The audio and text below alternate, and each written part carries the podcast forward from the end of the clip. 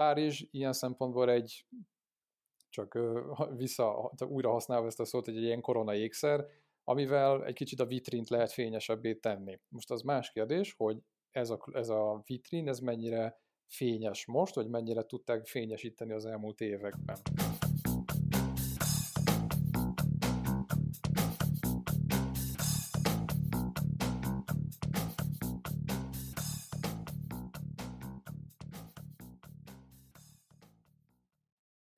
Sziasztok, ez itt az Itzer, a 24.hu focis podcastja, én Kele János vagyok, és ezúttal is itt van velem az éteren keresztül Kálnoki kis Attila, a 24.hu főmunkatársa. Szia Attila! Szevasz, Jani!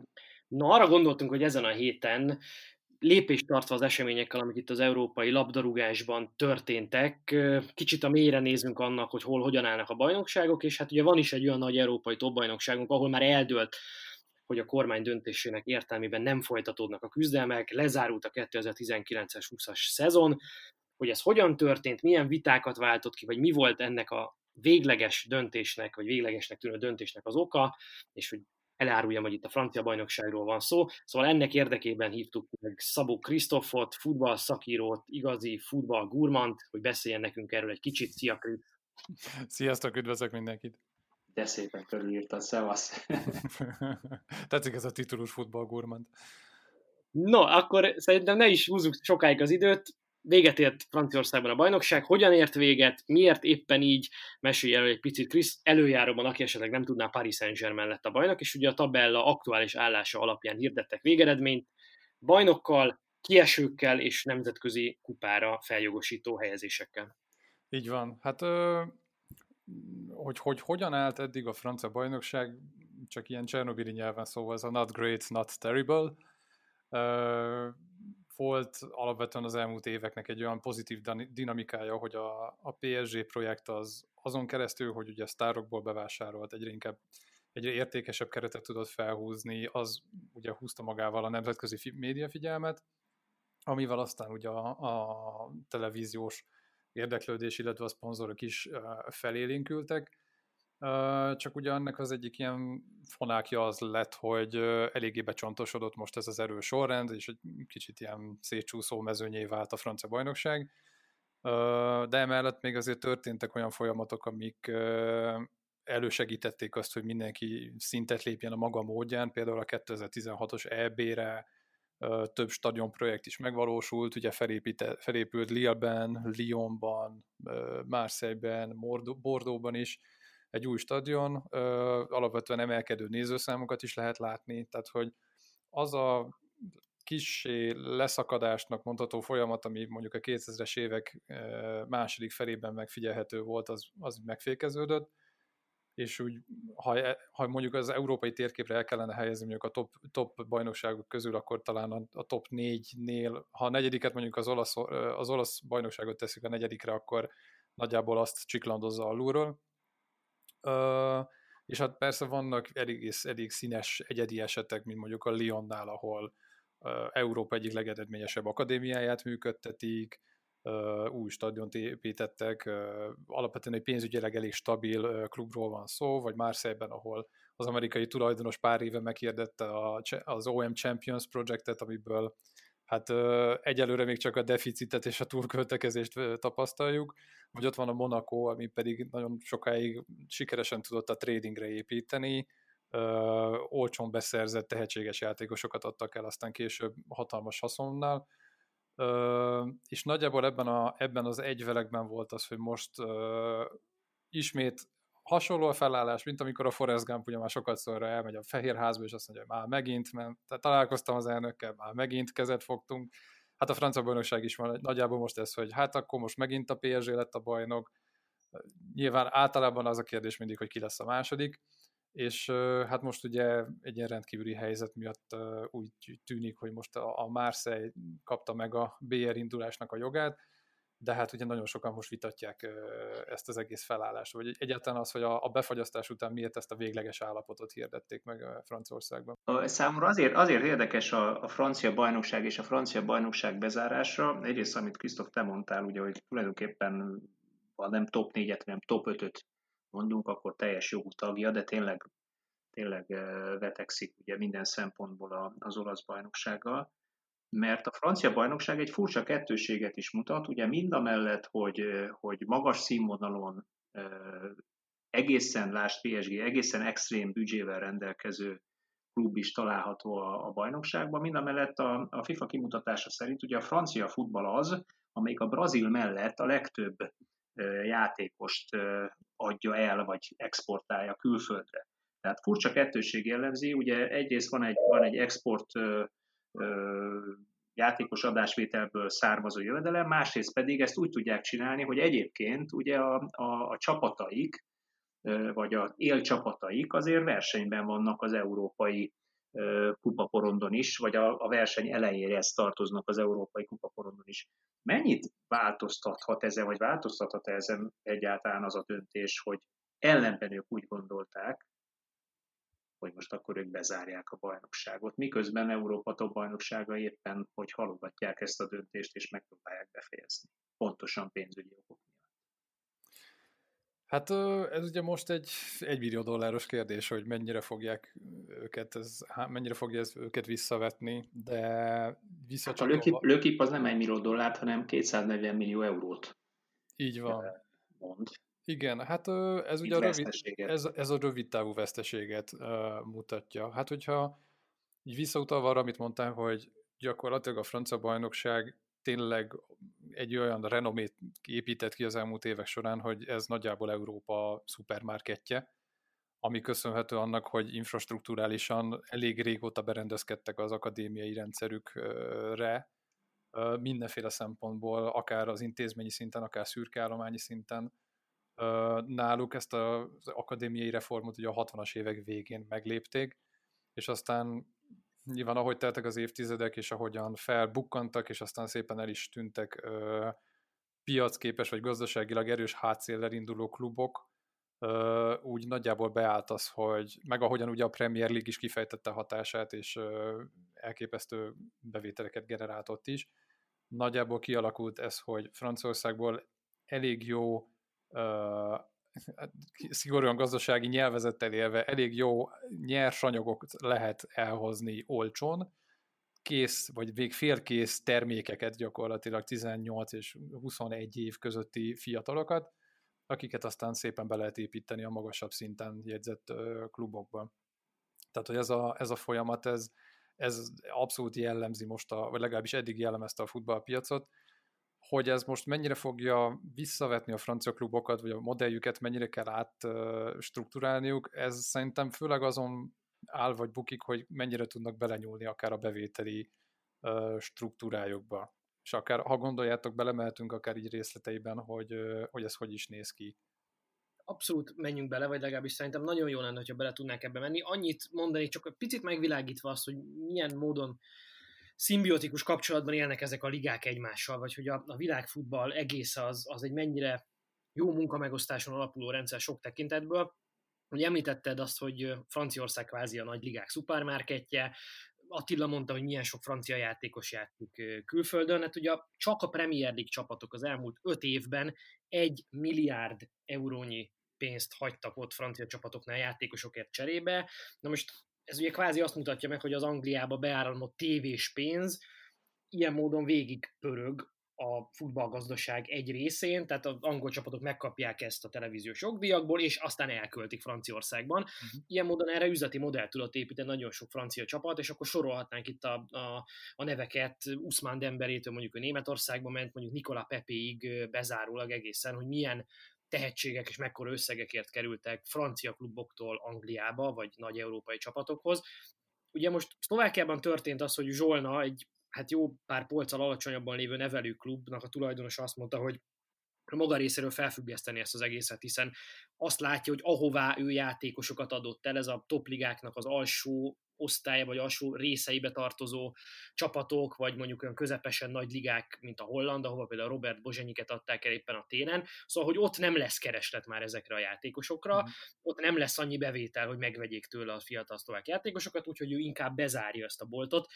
Tartanak szerinted attól a francia klubok, hogy mondjuk kevesebb tévés pénz lesz Angliában, vagy hogy mondjuk ezt a jelenleg futó tévés dílt sem tudják kiaknázni, ugye, hogy ott nem tudják folytatni a bajnokságot Angliában, akkor 762 millió fontnyi tévés pénzt kellene visszafizetni a szolgáltatóknak, amire hát egyik klub sem hiszem, hogy nagyon képes lenne, mint a saját részére sem. Aha. Vagy, vagy egyáltalán, bocsánat, Krisztof, egy közbevetett kérdés, hogy a francia bajnokság mitől függ jobban? A játékos adásvétel prosperálásától és hasonló szintű bevételeitől, vagy pedig ugye a saját televíziós jogdíjairól, ami hát ugye azért messze nem nincs azon a lapon, mint mondjuk az angol, az olasz vagy a spanyol bajnokság. Ez igaz, hogy abszolút mértékben véve a francia bajnokságnak a tévés jogdíjakból befolyó bevétele, az, az elmarad ugye a top klub, vagy top bajnokságokétól, de ha mondjuk egy ilyen átlagos bevételi struktúrát kell nézni, hogy a, a, a 20 a francia bajnokság 20 klubjánál ez hogyan oszlik meg átlagosan, akkor azt látjuk, hogy nagyjából a meccsnapi bevételek, azok a körülbelül 10%-át teszik ki a bevételnek. A tévés jogdíjakból származó bevétel viszont 60%-ot tesz ki. És nyilván ez eltérő, tehát klubonként tud ez változni. Egy kisebb klub esetében, mint mondjuk a Nimnél, ott konkrétan 75%-a jön be az éves bevételeinek a tévéből, miközben mondjuk van egy másfél millió eurós szponzori szerződésük, tehát ez kb. csak 5% a büdzséjüknek, tehát hogy ez most egy ilyen extrém eset, de például egy Marseille viszont csak 46%-ban támaszkodik a, a tévés bevételeire. És most Akkor ugye... összességében egyértelmű a válasz, hogy azért inkább a tévés bevételtől függ a francia futball úgy általában. Abszolút, abszolút. A szponzori pénzek az is egy ilyen körülbelül 15% környékén mozog, és a transfer bevételek, vagy legalábbis a transfer mérlegből a bevételként elkönyvelhető része, az pedig szintén egy ilyen 10-15% körül mozog. Tehát az, hogy ezek még mindig a tévés aránynak a 60%-ához képest még azért elmaradnak. És ugye Franciaországban most ugye említetted ezt a 240 millió eurós hiányt, ez, ez nagyjából az a tévés pénz, ami hátra van még a két média szolgáltatótól. Ugye most jelenleg egy ilyen furcsa küszöbön áll a francia bajnokság, mert most cserél gazdát a, a televíziós jogdíj, eddig nekik a Canal Plus és a Bein Sport volt az, aki tulajdonolta ezeket, és megállapodtak abban, hogy a hátralévő mérkőzésekből, illetve az, ami még elmaradt kifizetésekből, csak egy bizonyos részét fizetik ki, tehát egy ilyen kb. 48 millió ö, eurót, ebben állapodtak meg. Azóta, mióta ezt a papír, vagy mióta ezt aláírták, és azóta lefújták a bajnokságot, a Canal Plus már most is kezelít, és fel is bontotta a szerződését, ugyanis a következő szezontól viszont már a Media Pro lesz a, a jogtulajdonos, vagy legalábbis ő vásárolta meg a jogokat, és most gyakorlatilag egy ilyen ugrás történt az elmúlt 5 éves ciklushoz képest, 2020-2024-re, tehát a következő időszakra, egy ilyen 726 millió eurós jogdíjból, ha jól emlékszem, 1,15 milliárd eurós ö, díjat fognak befizetni. Tehát, hogy történt azért egy ilyen hatalmas nagy ugrás, ami elvileg a francia kluboknak egy ilyen nagy reményt adott, legalábbis mondjuk ilyen egy hónappal vagy két hónappal ezelőttig, amikor az volt a mondás, hogy nagyon jó, gazdaságilag meg tudnak erősödni, végre meg tudják emelni a bérköltségeiket, magukhoz tudják tartani ezeket a tehetségeiket, vagy akár még befutott, vagy komplettebb játékosokat is magukhoz tudnak vonzani, de most jelenleg úgy néz ki, hogy az a bevételi többlet, amit hogyha tudnak realizálni, hogyha a média pro is megjelenik, és elkezdő ő is befizetni a maga díját, az nagyjából arra lesz elég, hogy ezeket a lyukakat betömje. Mondjuk ez nem ártana játszani. igen, ezért mondtam igen, azt, mondjuk... hogy ha, ha majd a Media Pro is megjelenik, igen. igen. No hát beszéljünk egy picit a tabellára, vagy kik voltak a nagy vesztesei ennek a, vagy esetleg nyertesei ennek az idő előtti lefújásnak, ami a bajnokság végkifejletét illeti. Ugye talán vesztesek között egyértelműen adódik a Lyon, amelyik így kimarad a nemzetközi kupa küzdelmekből, ugye talán hetedik helyen állt a Lyon, ha jól emlékszem, abban a pillanatban, amikor véget ért a bajnokság, és nem véletlenül Jean-Michel Olasz klubelnök már fontolgatja a jogi lépéseket a döntés ellen. Hogy látod, van ennek esélye? Uh, igen, csak hogy egy, egy, ilyen, egy lépést így hátralépve, hogy ez hogyan született meg egyáltalán az a döntés, hogy most lefújják a francia bajnokságot így a, a jelenlegi helyzet alapján. Szerintem az nagyon érdekes volt, hogy a francia médiában azért ment a pingpong, a, a klubelnökök, a, a döntéshozók, illetve a játékosok között. Kérdés az, hogy mi az, ami nyom, mi nyomhatott a latba. Azért Franciaországban maga a járványal kapcsolatos intézkedések nem voltak túl fényesek, most már 25 ezer halottnál tartanak. Ugye a Montpellier egyik játékosa, Junior Sambia, ő mesterséges kómában kellett tartani, olyannyira megbetegedett, tehát lélegeztetőgépen volt. Ráadásul a Montpelliernek az egyik community menedzsere elhunyt koronavírus betegségben. A Stade de is volt egy csapatorvos, aki, aki pedig miután megtudta, hogy a tesztje pozitív lett, öngyilkosságot követett el. Tehát, hogy az elmúlt hetekben a sajtóban azért eléggé nyomta a, nyom, tehát az, még a sporthírekbe is begyűrűzött az, hogy kik, kik azok a sportvilágban szereplők, akik érintettek ebben az ügyben, és akkor ott van a Lékipnek például a Vincent Dülük, az ő, ő a főszerkesztője, ő is 28 napig feküdt kórházban, ő is azért nagyon, nagyon súlyos álválságos állapotban volt. És azért a, a játékosok, ahogyan érkeztek ezek a hírek, a, já, a saját képviseleti testületükön keresztül, a szakszervezeten keresztül azért kifejezték aggodalmukat, hogy, hogy ez hogyan, hogy, hogyan lehet egyáltalán ezt folytatni. És végül az egész döntés úgy született meg, hogy a francia kormány mondta ki azt, hogy szeptemberig itt nem lesz semmi. És innentől kezdve a francia liga, akiről azt gondolták amúgy, hogy inkább ők fognak dönteni, és azokon keresztül, tehát hogy rajtuk is inkább a, a klubelnököknek a lobby tevékenysége fog igazán hatást gyakorolni, ehhez képest a francia liga a kormányzati döntést vette figyelembe, és azt mondta, hogy rendben, akkor innentől befagyasztjuk. És ugye Jean-Michel Olász, aki ugye az egyik vesztese ennek a, ennek a történetnek, az alapvetően kettő dologgal is kritizálja ezt, vagy legalábbis ilyen két, két ilyen kritikát fogalmazott meg. Az egyik az, az, az egy ilyen stratégiai, politikai kritika, hogy azt mondja, hogy miért kellett ezt még augusztus előtt megtenni. Miért nem, miért nem várták meg a többi országot, miért nem konzultáltak a többi ligával, és ők, a, a Lyon az UEFA-nak egy ilyen ötletét felkapva egy ilyen playoff rendszert akart bevezetni, kidolgoztak egy 23 oldalas dokumentumot, amit a liga gyakorlatilag így lesöpört az asztalról.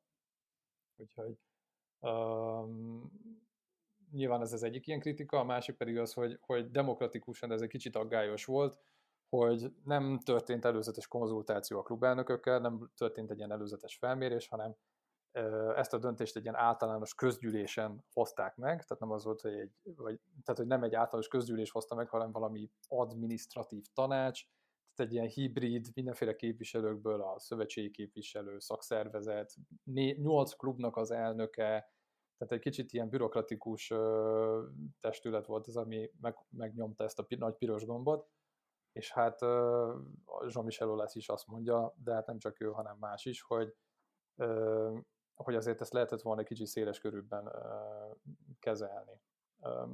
A másik ilyen vesztese amúgy ennek, az, e, ennek a történetnek az ugye a Lille-nek a, az elnöke, Gerard López, aki, aki hát most Európa Liga szereplő lesz, de ugye ott voltak nagyon közel a bajnokok ligájához, és ő egy ilyen koeficiens szimulációt, még illetve az eddigi statisztikai eredményekből kif, kimutatható, vagy abból levezethető modellt akart ráhúzni a, az esetleges végeredményre. Ezt is lesöpörték az, az asztalról, és innentől kezdve ő egyébként egész könnyen elfogadta ezt, és azt mondta, hogy nem ért egyet ezzel, de azt mondja, hogy lapozzunk, menjünk tovább, nekik legalább Európa megadatik. Kérdés az, hogy akkor hogyan. Inkább, inkább most minden, minden elnök ezután a döntés után inkább a pénzügyi, meg a gazdasági kérdőjelek felé fordul. Egyre, egyre több hangot hallani afelől, hogy az európai futball ezután a válság után olyan irányba fog változni, amelyik, amelyik egy kicsit más lesz. Nem valószínű, hogy a top bajnokságok, de a top bajnokságok alatti szint, még az is elképzelhető, hogy regionális irányba fordul, Ugye erre tett egyébként Csány úr is egy, egy említést a, a közgyűlésen, hogy vannak ilyen kezdeményezések, és hát hova tovább Péter Hackmer a, a, az ORF szakértője, korábbi osztrák Bundesliga játékos, és egy Alpok bajnokságot emleget, ahol mondjuk négy-öt osztrák csapat, svájci, szlovén, cseh és szlovák csapatok alkotnák hasonlóképpen, mint a jégkorongban egyébként a, a bajnokságot, miközben a kisebb költségvetési klubok, amelyek egyébként megszenvedik jobban ugye ezeket a, a, a gazdasági helyzetet, a, a vírus alatt kialakult gazdasági válságot, azok pedig megmaradnak egy ilyen félamatőr osztrák első osztályú bajnokságban. Franciaország az, az pont emiatt a kettőség miatt, amit az elején említettem, elképzelhető az, hogy ott is lesznek ilyen, ilyen átalakulás gondolatok, vagy pedig ott azért mondjuk az a annyira stabil a helyzet, köszönhetően hogy egy milliárd fölötti televíziós jogdíjnak is, hogy ott azért nem valószínű, hogy egy ilyen ben gondolkodnak, hogy mondjuk egy holland-francia, nem tudom, hogy milyen belga, ilyen-olyan profi bajnokság jönne létre, vagy regionális bajnokság. Uh-huh. Ö, jelenleg még szerintem nem tart itt a, egyáltalán az egész francia sportélet, vagy a, vagy a, vagy a foci világ, ö, ami egy kicsit furcsa is, mert olyan kicsit olyan érzése van az embernek, amikor olvas ezeket a híreket, hogy ilyen elég eseti alapon történnek ezek a döntések. Tehát, hogy Franciaország nem úgy fújta le a, a, a bajnokságát, illetve nem csak a profit, hanem ugye az amatőr is teljesen le lett állítva. Nem az volt, hogy oké, okay, kidolgoztunk egy tervet, van erre egy opciónk, a gazdasági károkat így fogjuk enyhíteni, van erre az egészre egy, egy menet, menetirány, van egy menetrend, hanem az volt, hogy oké, okay, a kormányzati döntés értelmében mi most beszüntetjük, oké, okay, valahogyan befagyasztjuk, oké, okay, akkor ha van egy kérdés, ha most a gazdasági részét hogyan oldjuk meg, akkor most erre ki kell dolgozni egy tervet. És a, ahol most tart a dolog, az az, hogy, hogy, hogy a liga a sportminisztériumhoz fordult, hogy ö, gyakorlatilag egy ilyen kisegítő csomagért, ö, kisegítő csomagot kérjen, egy 225 millió eurós ö, hitelről van szó gyakorlatilag, Mindezt úgy, hogy Franciaországban egyébként nincsen a labdarúgás. A politikai dokumentumokban félkövérrel, pirossal, kétszer aláhúzva nem, nem, ilyen, szere, nem ilyen módon szerepel maga az a szó, hogy labdarúgás, tehát hogy a kormányzat nem feltétlenül emel, kezeli egy ilyen kiemelt szektorként. Nem tértek ki külön arra, hogy egyfajta segélycsomagot fognak, vagy egy mentőbóját oda fognak dobni a, a professzionális labdarúgásnak. Egész egyszerűen most ott tartanak, hogy oké, okay, akkor a liga az, aki esedezik, meg aki kéri a segítséget. Maga a gazdasági részének a, a pótlása, vagy a, a, a lyukaknak a pótlására, még mondjuk Gerard López, aki ugye a Lille-nek a, a klubelnöke, de hát mellette azért elég sok pénzügyi intézményben érdekelt. Ő például egy komplet Marshall tervnek a, a szükségéről beszélt, arról beszélt, hogy hogy ö, konkrétan befektetési alapoknak kellene átvállalniuk a francia kluboknak az adósságát, és aztán majd valahogyan valamilyen közép-hosszú távú módon ezeket vissza, ö, vissza lehet fizetni. Tehát, hogy egyelőre még itt tart a dolog, és az, hogy strukturális szinten hogyan lehet, érdemes egyáltalán regionális, vagy akár még szűkebb lokális vonalakat húzni, szerintem itt még nem tartanak. Ez elsősorban most a, most a károknak az enyhítésére fordul rá a francia labdarúgás, így, hogy már ezt a döntést meghozta, hogy akkor, hogy akkor befagyasztják a dolgot. Hát igen, ezek a felvetések, amit én említettem, nem már holnapra, hanem ugye azt mondják, hogy a futball az egyébként egy piacgazdasági szereplő, és ugye annyira le fog csökkenni a nyereséges klubok száma, hogy ugye a nyereséges klubok fognak tudni alakítani ilyen regionális bajnokságot 5-10-15-20 év múlva, nem tudom mikor jön el az ideje, mm. és azok, akik ugye nem képesek nyereségesek maradni, azok lépnek vissza maximum ilyen nemzeti vonalra.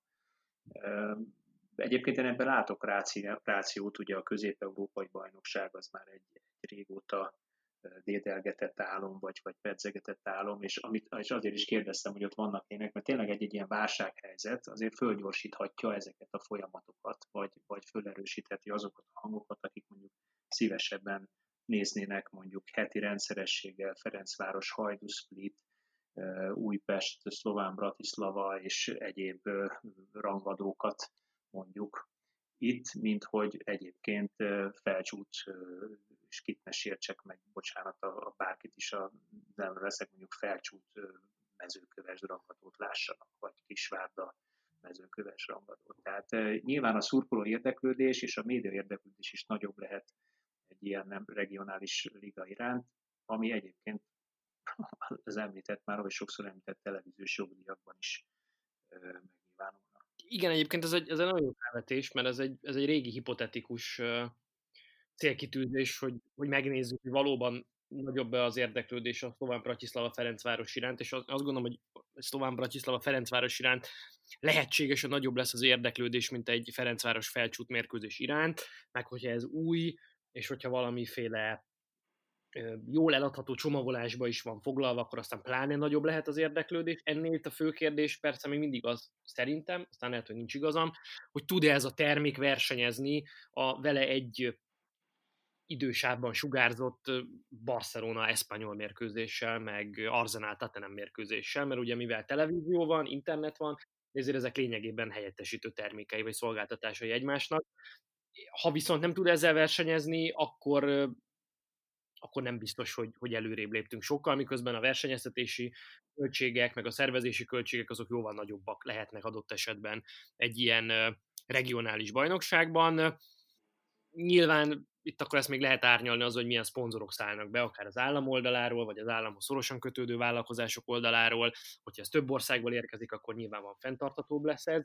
Ez a liga csak hát közben az UEFA meg azért szereti azt mondani magáról, akinek az égisze alatt kellene valahogy ezt az egészet megrendezni, ő meg azért szereti azt mondani magáról, hogy a nemzeti bajnokságoknak egyfajta érdek képviselője, meg szószólója is, tehát hogy úgy szeretné valahogyan fejleszteni a futballt, meg a klubfutballt is Európában, hogy azért az ne járjon együtt a nemzeti bajnokságok elsorvadásával, és szerintem ezt, ezt nagyon nehéz lenne éppen ezekben a periférikus bajnokságokban megakadályozni. Ha kialakulnának ezek a regionális versenyek, akkor szerintem az nagyon könnyen a, az elsorvadását hozná a nemzeti bajnokságoknak.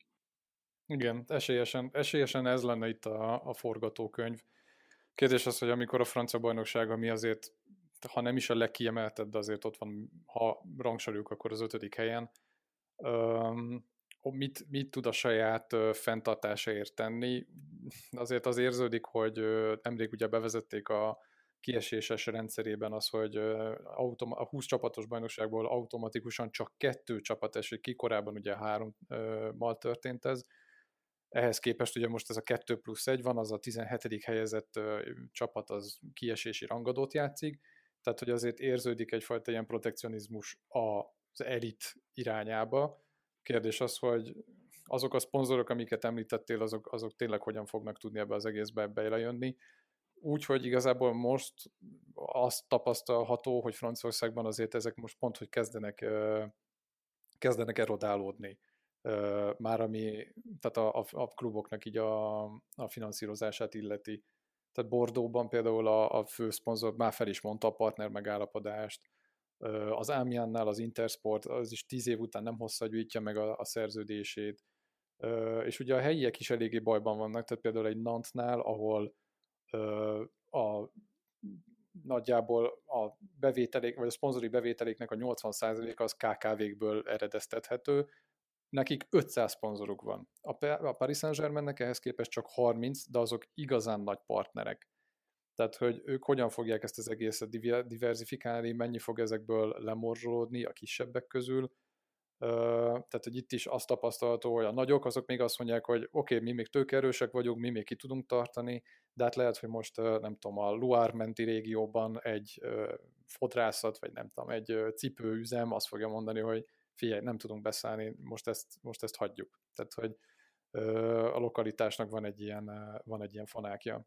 Nagyon jó, hogy említetted a Paris Saint-Germain-t, mert szerintem nem kihagyható ebből a beszélgetésből, hogy mi lesz a Párizsi projekttel, és talán induljunk onnan, hogy szerinted a megváltozó futballgazdaságban, vagy ebben a, bizony, a korábbiaknál bizonytalanabbá váló futballgazdaságban továbbra is olyan jó üzlet lesz a befolyás, meg reputáció szempontjából egy közel-keleti államnak futballklubot tulajdonolni, mint amilyen kifizetődő üzlet lehetett eddig, különösen Franciaországban. Nyilván ennek szekérderéknyi irodalma van, hogy a Katariak pontosan hogyan használták ki azt, hogy Párizs legmenőbb futballklubjának a tulajdonosai lettek.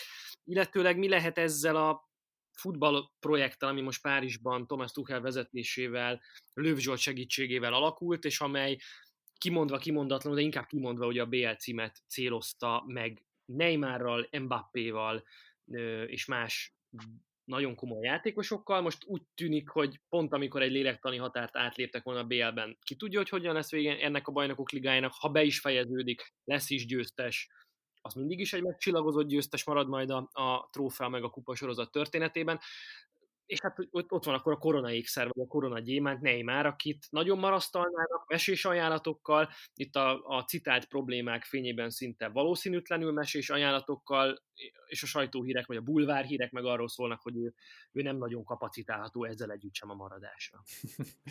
Hú, ez egy, ez egy szép összetett kérdés, de ha... Én le ha... tudom egyszerűsíteni, ha, ha, ha megelőzhetlek egy gondolattal. én azt látom, hogy az ilyen típusú társadalmakban, ugye ahonnan érkezik a pénz, mondjuk nem annyira befolyásoló tényező a, a logika és a, a gazdasági vagy a piacgazdasági érv. Tehát, hogyha van nekik 100 milliójuk arról, hogy most bedobják egy ilyen gazdasági világválság mellett, hogy megtartsák a Neymart, akkor viszonylag jól látható, hogy mi az irányvonal. Az más kérdés egyébként, hogy a, az olajvilágpiaci ára az hogyan fog alakulni a következő években. Mert ha tartósan nagyon alacsony marad, akkor mondjuk lehet, hogy nem giga-giga-giga-giga profittal fognak ugye ezek a fajta családok rendelkezni, csak giga profittal, de talán még a giga profit is elég lesz arra, hogy mondjuk Neymart megtartsák. Röviden ennyi.